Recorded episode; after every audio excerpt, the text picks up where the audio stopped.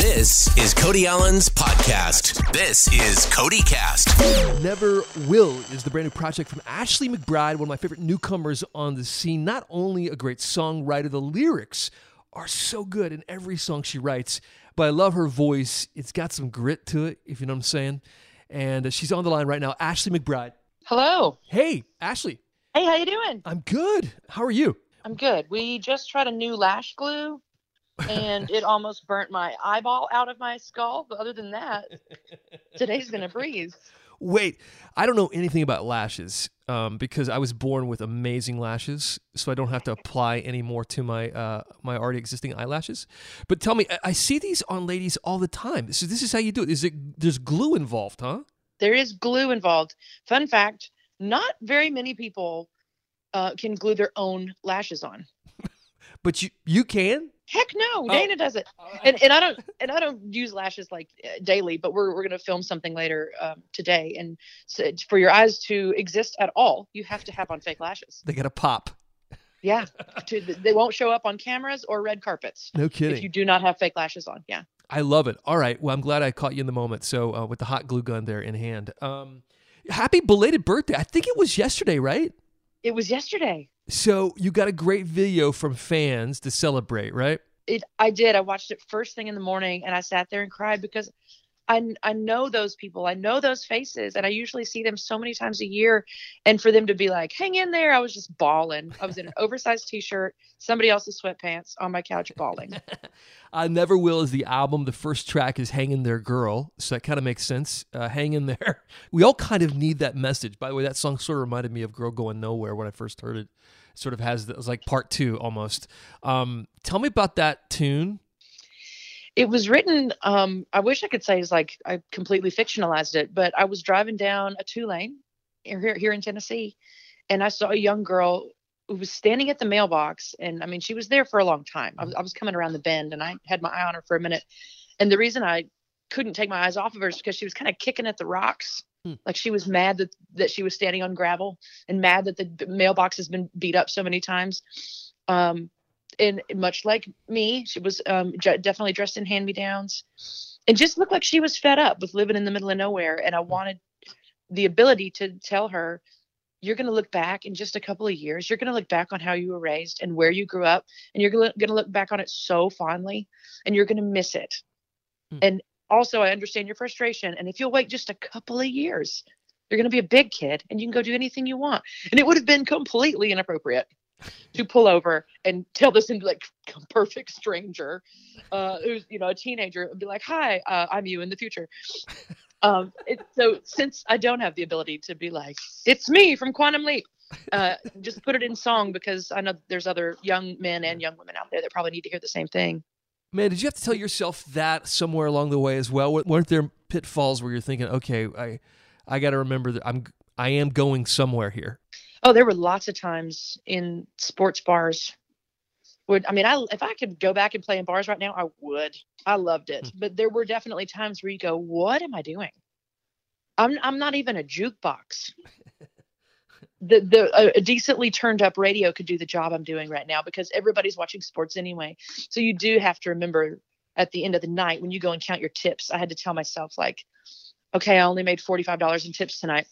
But if you look at each each whether it's a dollar bill or a five dollar bill or a 20 which would be amazing.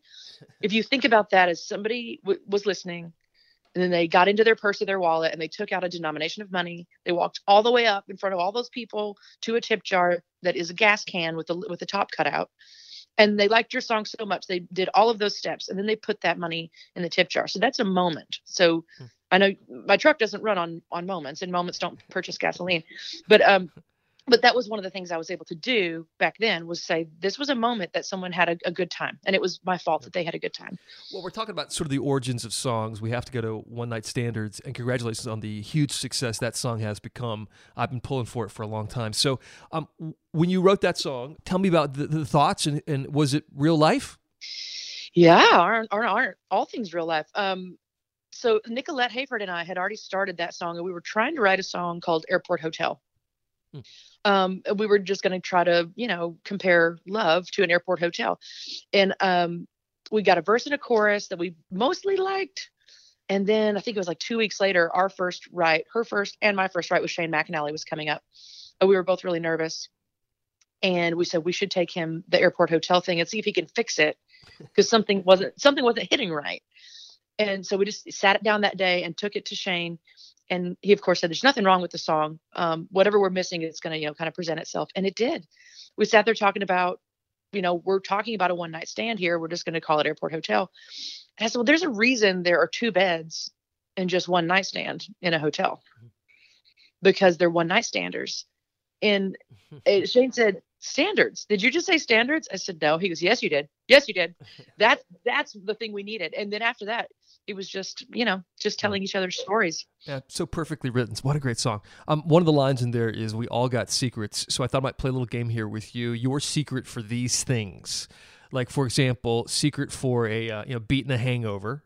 Uh, if you want to beat a hangover, you're going to want you're going to get Pedialyte, but you're going to get a flavor of a fruit that doesn't exist. You get blue raspberry. Why? I've never seen a blue raspberry, so they can't screw that flavor up for me.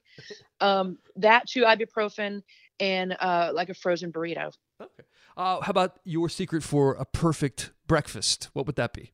I like lunch for breakfast, so I would like like a grilled cheese type situation with some ham. My mom used to make grilled cheeses for me often for breakfast when I was growing up, uh, so that I can completely relate.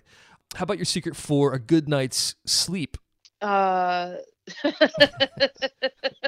wow, because what I was gonna say is probably not um handy. You know what? Going to bed way earlier. I found this out during quarantine because you know when you're still on tour schedule, you're staying up till two, three in the morning. Um, and I've always functioned that way. And then during quarantine, I started going to bed at like nine, nine p.m. Yeah. And I wake up so refreshed at like seven o'clock in the morning. I'm just like, yep, um, so I think, yeah, secret to a good night's sleep is going to bed at 9 p.m. A couple more of these, especially during the quarantine time. Beating boredom. A lot of people bored. Um, yes, I went to Walgreens and I bought a bouncy ball, just like a regular for kids bouncy ball, and I bounce it down the hallway in my house. And It finally, doesn't really beat boredom. That's like my that's my litmus test for how bored I am. Uh, how about handling a negative comment on social media? Sometimes these pop up and people are just trolls or whatever. But um, how do you deal with that? yeah, first of all, you shouldn't read the comments.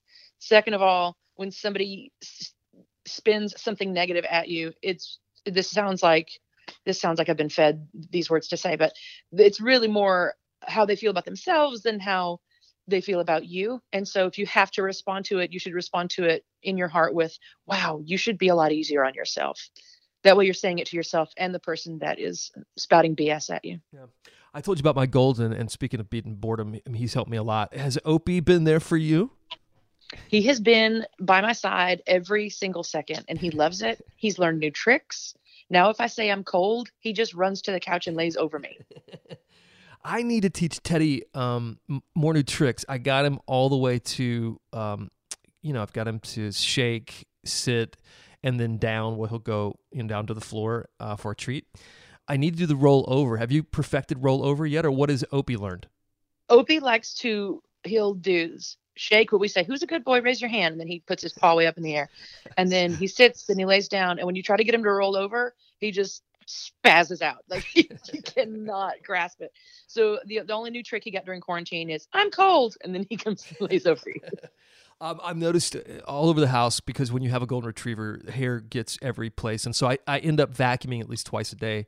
Any secrets to that? Yeah, I keep um one of those little rechargeable. Used to call them like a dirt devil or a dust buster. Mhm. I keep one of those um in the kitchen, like between the kitchen and the living room, and just all throughout the day. If you're gonna walk down the hallway to the restroom, just go ahead and grab the vacuum and sweep up the tumbleweeds. All right. Yes, the golden tumbleweeds. Um, as we wrap here, you know, Garth's uh, going to pull himself out of the running for Entertainer of the Year. He's a big fan of yours. I know he's talked about you before. So, um, what are your thoughts on that? Him not being a part of the CMA Entertainer of the Year category this year?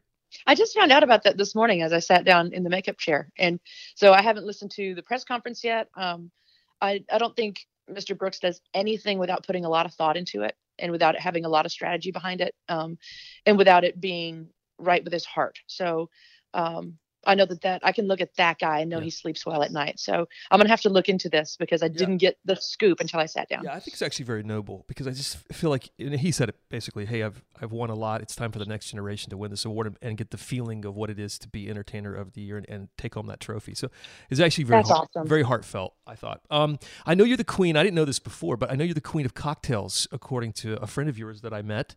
So tell me, what's your go-to cocktail right now, Ashley? What are you What are you drinking?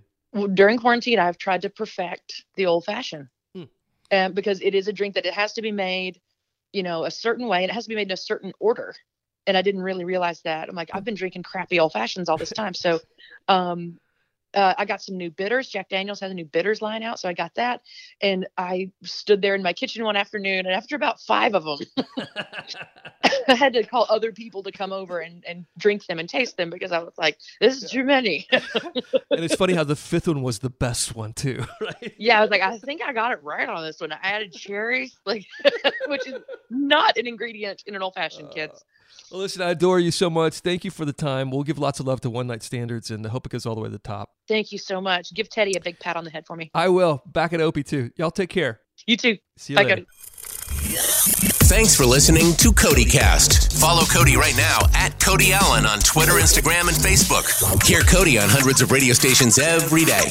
And watch Cody on Hot 20 this weekend, Saturday and Sunday at 9 a.m., 8 Central on CMT. Bye for now.